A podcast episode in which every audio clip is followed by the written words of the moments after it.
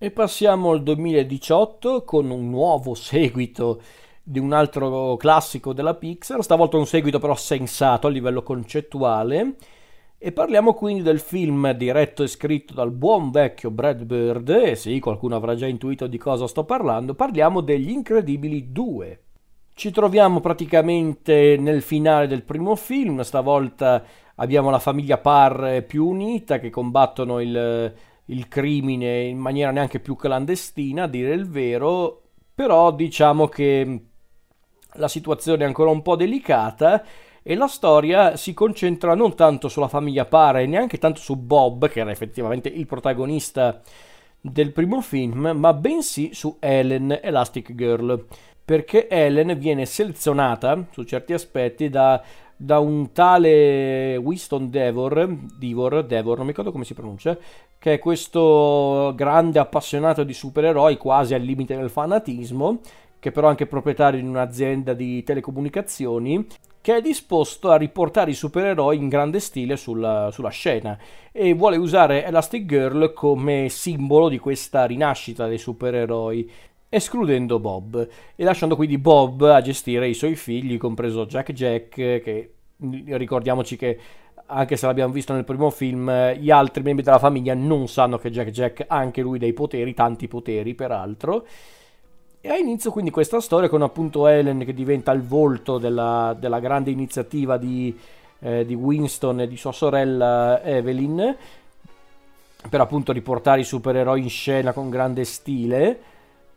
ma allo stesso tempo c'è anche una minaccia, eh, una minaccia incarnata da un nuovo, apparentemente nuovo e misterioso super cattivo che si presenta come l'ipnotizza schermi,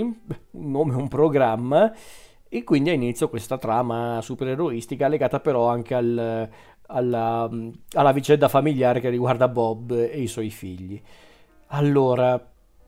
io non aspettavo altro onestamente, perché io onestamente ho sempre pensato che se c'era un film della Pixar che poteva avere più di un seguito, non uno, anche più di uno, erano Gli Incredibili, perché è un film sui supereroi, per di più una famiglia di supereroi, ciascuno con i propri poteri e i propri problemi. Ragazzi, avete proprio tutto pronto per fare più di un seguito. Questo seguito è arrivato molto in ritardo, secondo me. E questa cosa si nota soprattutto nell'animazione, che chiaramente in questa, in questa eh, seconda parte della storia della famiglia Parr è mille volte più eh, avanzata di quella mh, mm, del film originale, ma capirai, nel senso, quello era del 2004, questo è del 2018, è ovvio che c'è stato un balzo incredibile. L'animazione è stupenda in questo film, Brad Bird si conferma un regista di tutto rispetto, perché anche certe sequenze, per come vengono dirette, vengono proprio gestite, è, mamma mia, fantastico. Ehm, mi fa anche piacere che abbiano voluto comunque puntare più su un altro membro della famiglia piuttosto che sempre comunque su Bob, quindi stavolta la protagonista assoluta è Helen, eh, che è semplicemente fantastica in questo film, animata splendidamente. E, ehm, e per il resto il film funziona, il film ha, ha tutti quegli elementi che avevano reso il film degli incredibili fantastico, l'umorismo, eh, il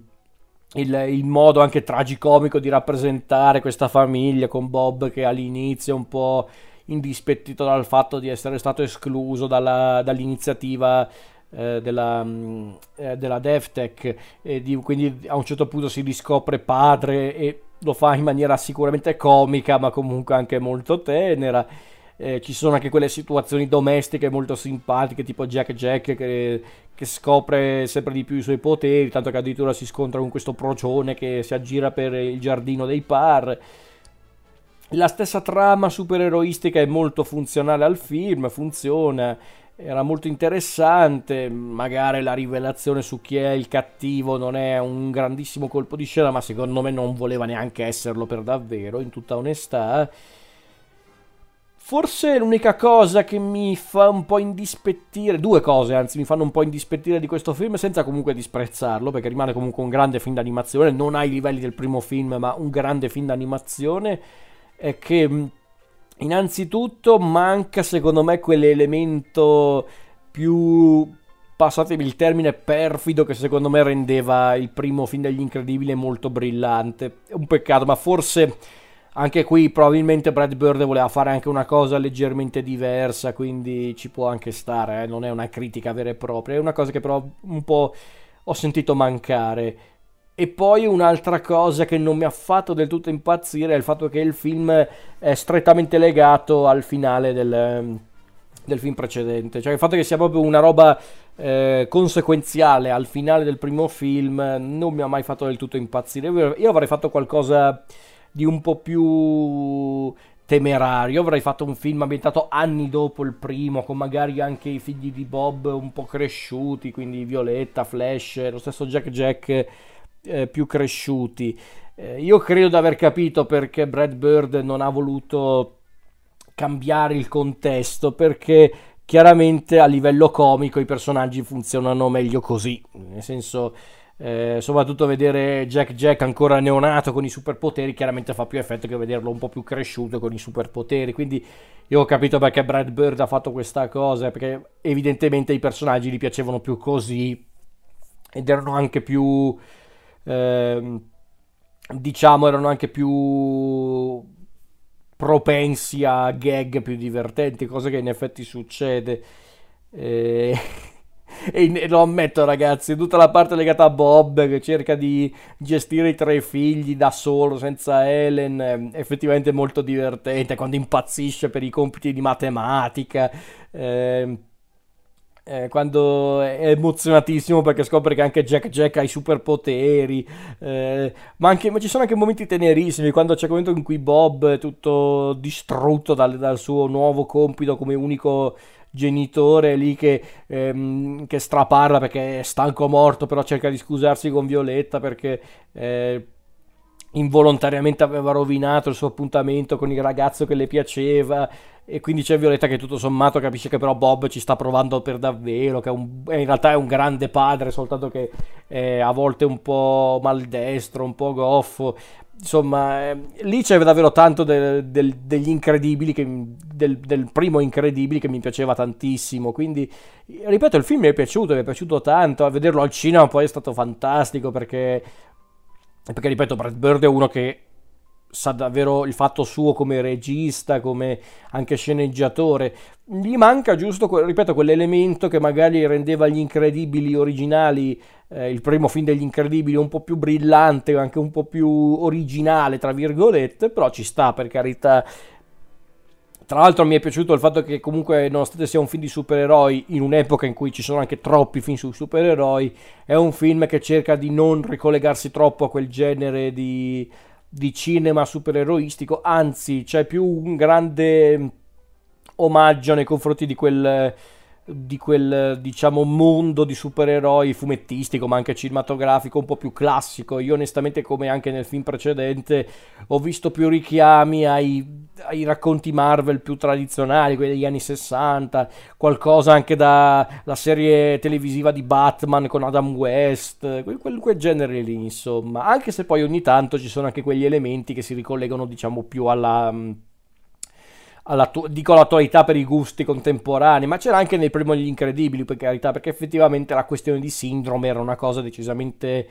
eh, distante dal concetto del mondo supereroistico più classico.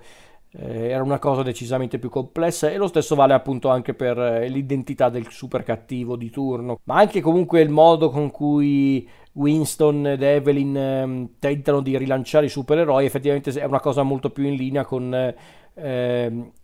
il concetto eh, contemporaneo dei media, di come si usano i media. Quindi è comunque un film al passo coi tempi, ma che mantiene anche una sua eh, passione per il classico. Quindi, tutto sommato, è un seguito che io ho tollerato, innanzitutto, ma perché, ripeto, Gli Incredibili era davvero uno dei pochi film della Pixar che poteva davvero avere tanti seguiti, perché eh, era un mondo perfettamente in linea con il concetto di seguiti su seguiti, era una storia di supereroi, quindi di che stiamo parlando. E infatti, onestamente, quando fu annunciato il seguito degli Incredibili, che stavano effettivamente realizzando il seguito degli Incredibili, mi sono detto, oh, la buon'ora, nel senso... Avete fatto per anni seguiti inutili di film che non avevano bisogno di un seguito, non fate il seguito degli Incredibili, che invece era quello forse più sensato. Quindi assolutamente promosso come film Ripeto, magari non ha i guizzi del film originale, non è brillante quanto il film originale, ma comunque è apprezzabile e molto divertente.